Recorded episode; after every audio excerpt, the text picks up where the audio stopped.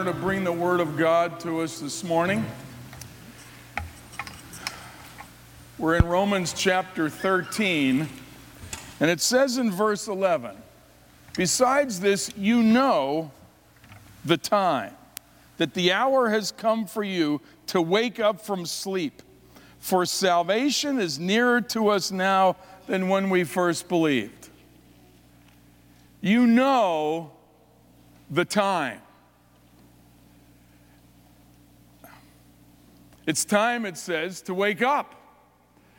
Um, one of the happy days of my parenting is when I no longer had to wake my kids up. Um, Andrea was the hardest, and since she's not here to defend herself, I thought we could have a little fun with this. Um, she was like the worst. And, um, and what was funny about it is she's the sweetest person you'll ever meet, except if you have the assignment, you got to get her out of bed. That was just, that was uh, it like flicked the switch, and her whole demeanor changed trying to get her up and about ready for the day. Um, I would do anything. I would try singing to her. Uh, that uh, made her scrunch up and put a pillow over her head. That would make most people put a pillow over their head. I would go downstairs and crank up the stereo trying to get aroused. I, I re- resorted, one of my, the best was uh, water. Uh, a little splash didn't seem to do it, so I, I didn't care how much it took. I just poured it in there. And uh, one day she got so furious with a pillow under both arms, she sat up in bed and goes, thinking that her morning breath would just take me out. Serves you right. Oh, it was a happy day when I said, honey, from now on, you're going to set your own alarm. Hallelujah. There's probably something inside everyone that resists being awakened. But of all things that the Apostle Paul could have told the church in Rome about what time it is, he says it's time to wake up. Now, if you're a hockey fan, you know that time is important to a hockey game. Uh, every player on the rink keeps track of, of the, the, the time remaining. And if you're in the uh, penalty box, you don't want to spend one minute more there than you need to, and so you're going to keep your eye on the clock to see what time it is. In the NBA, running the floor, the point guard has to keep his eye on the shot clock because a fraction of a second too late, and even if it's a swish, it, it doesn't count. And in the uh, football, uh, you know this, but the, most of the points are scored in the last two minutes of, of both halves. In the last minute, especially if you're the New England Patriots, it's like man, can you go to town on scoring points? But time. But the word here for time, you know the time. And it's really an affirmation. It's not like know the time, it's you know the time. The word used here is not the, the, the, word that we normally uh, use. What time is it? The Greek language has two words for the single English word time. There's the word chronos, which is the chronology of things, or, or uh, you look at your chronometer. Now, none of us call it, we call it a watch, but it's the same word. That's, that's the particular specific time. But that's not the word that's used here in Romans 13 11. The word used here is the word kairos. It means the season. It's like, um, uh, it's like when, when a parent says to a kid, um, I think it's, it's that time where you really ought to move out of the house and get your own apartment. That's not like a, a, a, day, it's not like the day you were born, a particular moment, but it's the season. It, it's time for this to happen. Um, or or the, the, the young woman says to the young man that she's had eyes for, you know, we've been dating for eight years now. I think it's time for us to get married. I think we need to pick a date. Well, I think it's time to get married. That's kairos. That's like it's about time. We need to pick a date. That's chronos. But when it comes to this kairos, Paul says, you know the time, and particularly that the hour has come to wake up. What are we waking up for? Well, these verses go on and explain specifically what the call is to wake up from. It's to, to wake up is to leave the sleep of a twisted, self destructive lifestyle of bad choices that are based on selfishness and pride and greed and the rest of it, and to actually experience a change, not just the behavior, but internally.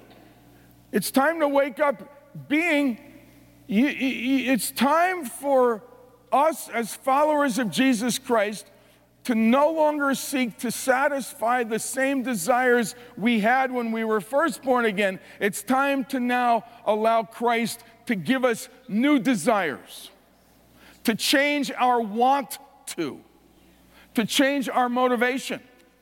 And so he goes on here, verse 13. Let us walk properly as in the daytime not in orgies and drunkenness, not in sexual immorality or sensuality. That's talking about lifestyle issues. That waking up means to wake up morally and to start living differently that, and, and changing our behavior. But then it goes even deeper than that, down to our desires.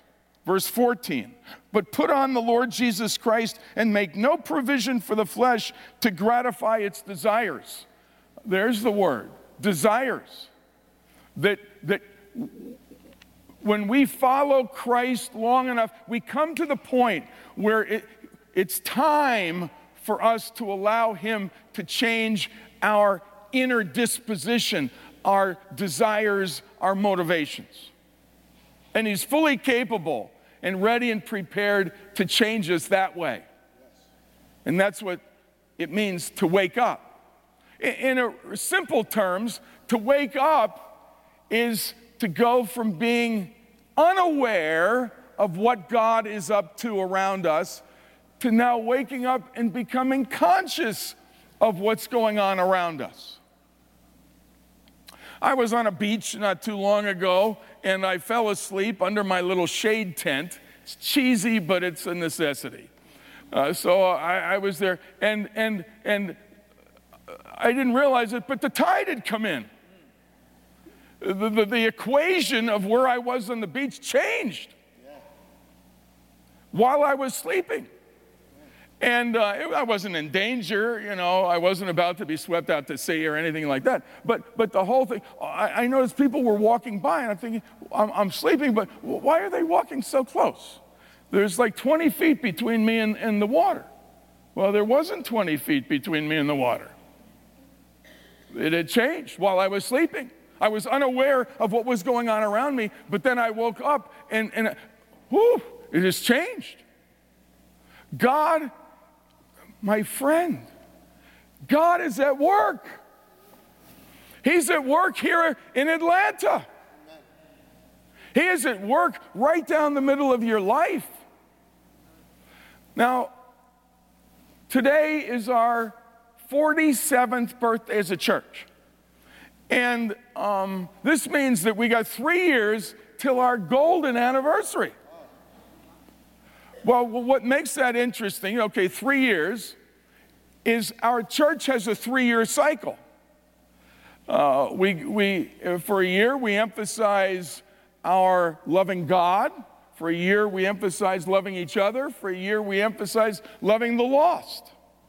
And so, even as a church, for 12, 15 years now, we've been in this three year cycle. So, so uh, three years and three years. And then you think, Jesus ministered for how long?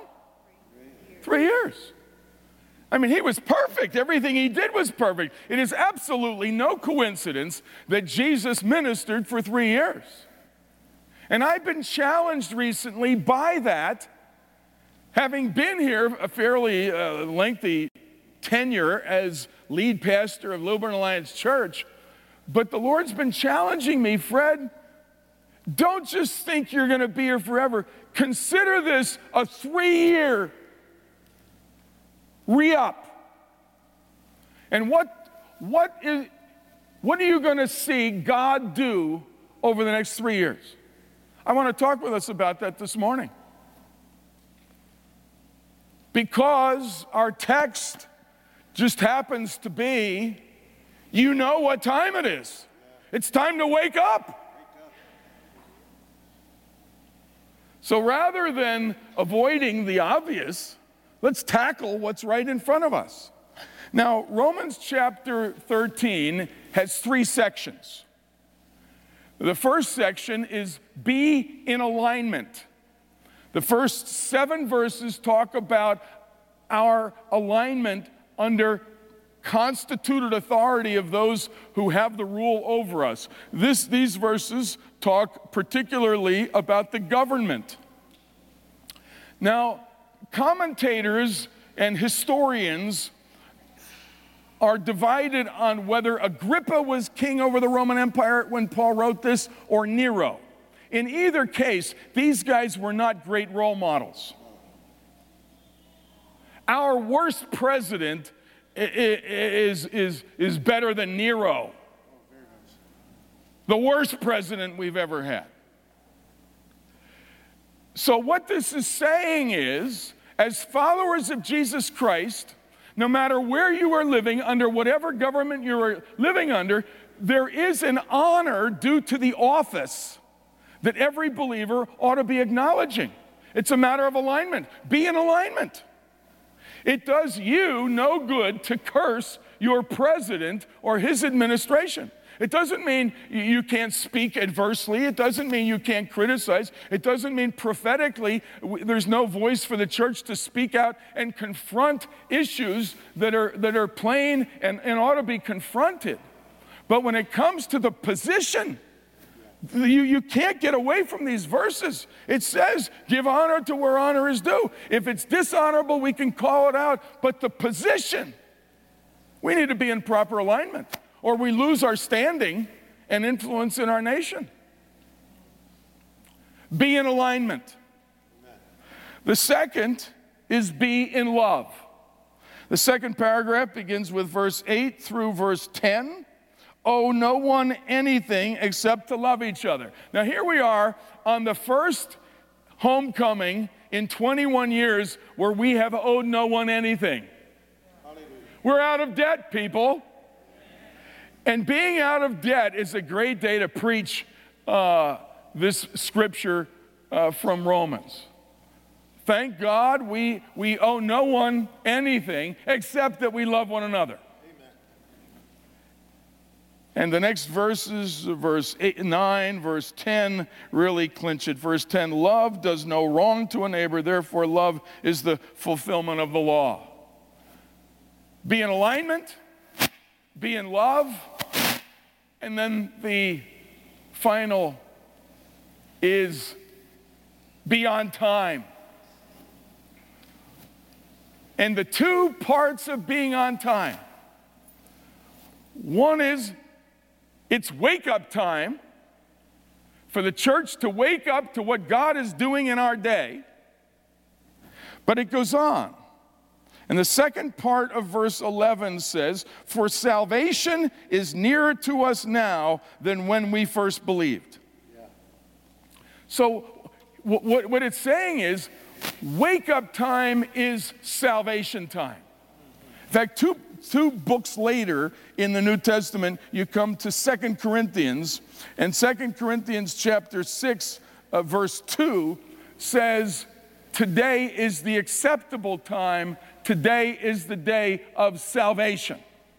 And it's saying the same thing here in Romans chapter 13. For salvation is nearer today now than it's ever been, or s- since we first believed. Now, what did Paul mean by that? Well, there's, there's several things that, that he could have meant, and I think the correct answer is all of the above. So, salvation now is nearer than when you first believed, he's saying. This is probably 20 or 30 years after Pentecost. So, um, in other words, the, the, the longest believer who's had salvation has had it for 30 years. So when he says salvation is now nearer than when you first believed, it could mean that the return of Christ is that much closer to, to reality than when we first came and put our faith in Christ. It could also mean we are that much closer to heaven and entering into the fullness of our salvation.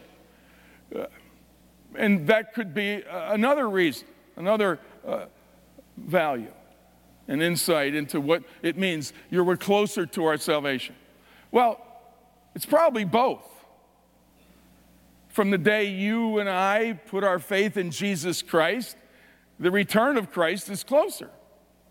And our own coming to uh, heaven is closer than when I first got saved. I, got, I met Christ when I was 13. And um, I'm not 13 anymore. So I'm closer to heaven than when I first put my faith in Christ. Yes. And you are too, whatever age you are. But what it's also saying is this time in all of history is now time for salvation to take place. This is the time for us to share the good news of Christ with the nations, Amen. with our neighbor, the one across the street who speaks a different language, eats food that's different than ours. Now is the time. You know, of all things, this is the week of 9 11. And um, I, am always inspired to read uh, the impact of 9 11. It seemed to me that more was done this year than I remember in many years to remember. The one family that hit me was the Stantons. Christina and Brian both worked in New York City. Um, in fact, they were at home on the 25th floor of their apartment building um, when the first plane struck the first building of the Trade Center. They went out on the balcony to look at the incredulous sight of smoke billowing out of the building just a quarter mile from their apartment. And while they were out there, seeming as if it came out of nowhere, the second jet flew past their building within 130 yards of where they were standing. They were blown on their backs. They were deaf for weeks, temporary um, inability to hear anything from the, the sound. Now, obviously, a traumatic, shaking moment. And then to realize that that plane uh, wasn't just doing a, a, a, flyby, that that plane uh, was a weapon targeting the unthinkable. So, what are they going to do? Christina had been working as a tour guide in the city. and was a good one. She thought, tour guide to the city? When this kind of stuff is going on? Surely there's, there's, there's more to the meaning of life and to uh, God's purpose in my life. It was literally a wake up for her. She resigned her position. She began volunteering at the church. And now, for about 10 years or longer, she's been the missions pastor of her church. Her husband, Brian, was a financial investor on Wall Street. A few months later, he resigned and he began volunteering at the church. And today he's the CFO of a thriving church in New York City. What happened? They woke up and they began investing themselves, knowing what time it was, that the time is short, and to make the most of every opportunity by sharing Christ with others. Lilburn Alliance Church, I say to us today, it's time to wake up and it's time to get about the business of sharing the gospel with those around us. It's wake up time, it's salvation time. When you look at this holistically, to say that it's wake up time is obviously a call to the church. Church, wake up. Wake up to what God is doing today, what He's doing in you, what He's doing around you. Let go. It's time for some of us to change clothes. Some of us, as it were, are living in night clothes.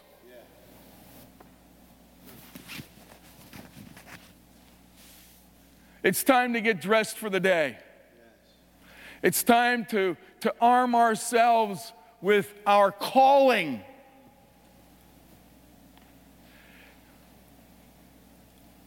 I was talking with a school teacher yesterday, and I was so encouraged to hear all that this woman does for her students uh, in greeting she says, God gave me the personal goal that every student I come in touch with knows that they have an eternal soul and they are of infinite worth. And all the bullying that they put up with elsewhere, I want to be the antidote. I want to be part of eliminating any uh, violence in my school and any uh, bullying in my school and any suicides in my school. And I said to her, with utmost respect, I said, Praise God, you own your calling as much as I do.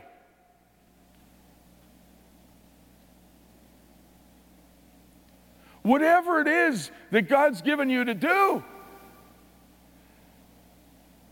if you are in the workplace, don't be in the workplace asleep to your calling. Wake up to every opportunity. Why does God have you there? It is not just to bring home a paycheck, to pay the bills, to get insurance for your, your kids and your family, and to get a new car every few years, and, and whatever else goes into why you do what you do. It has to be more than that. Amen. And I call you today wake up. Yes. You know what time it is. So the call of Romans chapter 13 is for the church to wake up. It's wake up time, church. And for those outside the church, it's salvation time. And that's the summary of what time it is. In one way or another, everything that, that we are about is about waking up the church and reaching the final lost on earth. Amen. It all comes under wake up time, salvation time. That's why we went to 3,000 homes. In fact, it turned out to be 3,300 and some. Praise God. That's why we shared the gospel with over 1,100 families. And that's why we are now following up on almost 500 of those families over the next three months. Because it's wake up time and it's salvation time. It's what time it is. No, for me, in the next three years, I want to see our community different. Amen. I want to see no murders. Yeah. I want to do what we can as a church to make a difference in this community. One of the closest buildings to our church, to our church campus, the ground that we own here, one of the closest buildings had a meth lab in it, right under our nose.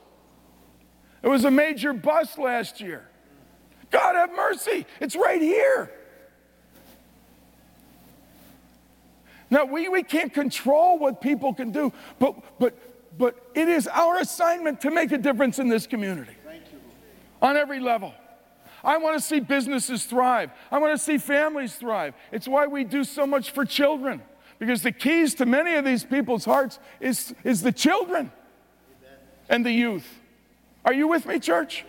It's why we're putting money into an after school program. And it's why we started last year an All Nations Institute, where we are training and providing accredited college degree and master's degree. And a good chunk of the classes are taught right here to bring the price down to keep the quality of, of excellent education high and graduate students without student loans. It's because of what time it is. What good does a big fat education do you if you're scrapped with student loans that are keeping you from fulfilling your calling? It does not make sense. And thank God we've been able to do something about that. No, this is what time it is. And by the grace of God, we want to strip down any other ministries that are not bearing fruit and, and peacefully let them come to an end. But what does bear fruit is loving God, loving each other. You know, this strong call last week from Romans 12 and here right in the middle of Romans 13 to love one another. It's why we do life groups. We now have 45 healthy life groups. And we have about 12 new life group leaders who are in the pipeline to start new life groups. If you are not in a life group, I, I appeal to you, please wake up. Don't miss the time. And all of our life groups are missional communities. They're all designed to love each other, to love God, and to love the lost together. Church, it's time to wake up. Let's put our hand to the plow for the next three years. Let's move into our 50th anniversary as a church by the grace of God with a lot to show what took place in the three years leading up to it. On the back table is what we call our recharter.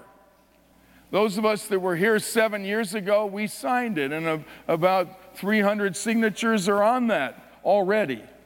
If you were here then, I want to encourage you this morning to sign what you signed the first time, just signature, just initial it. If you were not here then, we ask you to join the team. And next to the recharter is a bookmark with a condensed version of it that says, We are a church of the living God, people from over uh, 65 nations of the world, meeting in corporate worship and in life groups house to house. We truly are a house of prayer for all nations. Our purpose is clear exalting Christ, Savior, Sanctifier, Healer, and Coming King. Our mission is practical, loving neighbors, taking seekers into the fullness of Christ. Our influence is broad, embracing nations, extending the salvation of the risen Lord Jesus Christ. And our legacy is sure, empowering the next generation, raising up champions. We break step with the status quo and endeavor to live simply, reach broadly, give generously, and love lavishly to the glory of Christ. I want to rid racism out of our community. Amen. Amen. Can we leave that to our to the next generation? Can we over these next 3 years take steps that will contribute to that?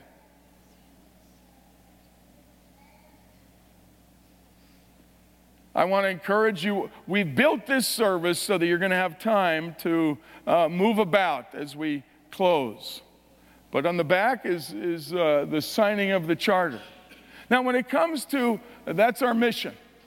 When it comes to loving each other, there's so many practical ways that we do this every, every day and all week, and, and uh, not only in life groups, but in so many ways that we love each other.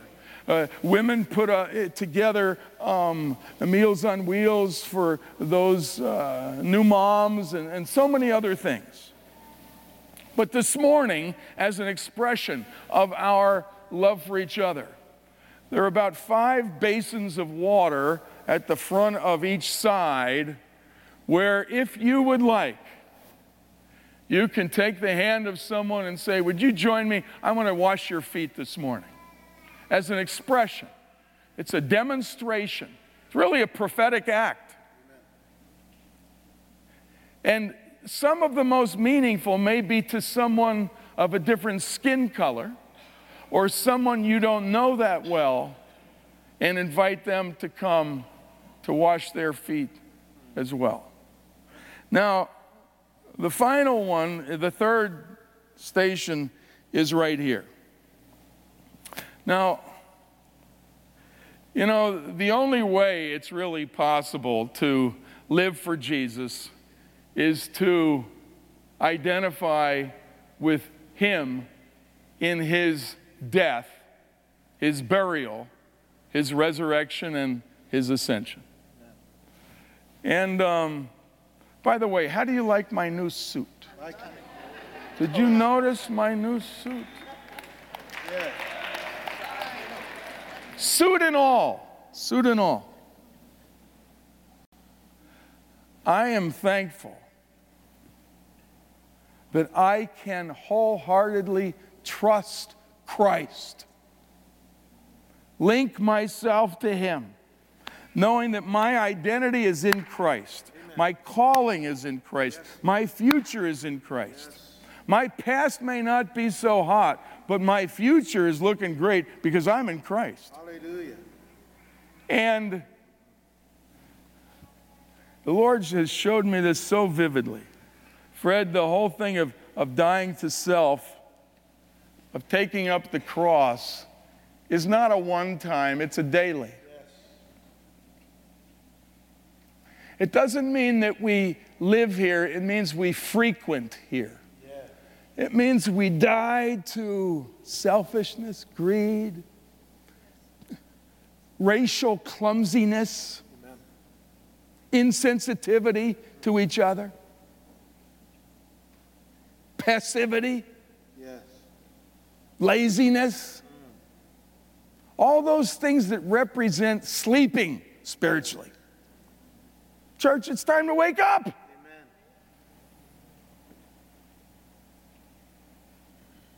Nobody ever fell asleep being crucified. Never.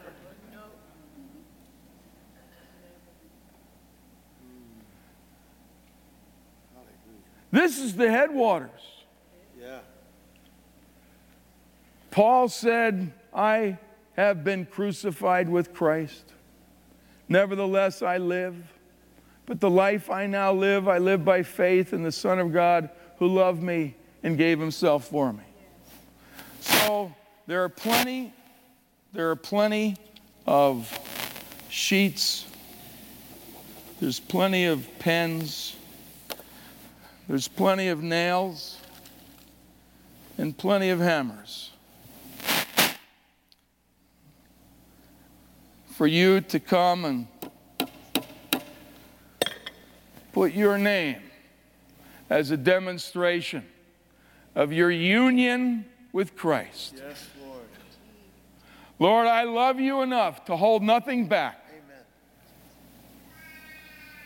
And whatever I've got left, I want it to count. Amen. I want to live my time, wake up time, Wake up. time. and salvation time. Yes. Yes. Wake up. time. Amen. Worship team, would you come, please, at this time? And I apologize for uh, uh, some of the scratchiness in uh, the wire on my microphone. Let's all stand together, please. I want to lead us in prayer. And I want to give us space to move to the different places in, this, in, the, in the room. You can come here to the cross, write your name, nail it here. No one else can do that for you. It's your, it's your choice as an evidence of following Christ.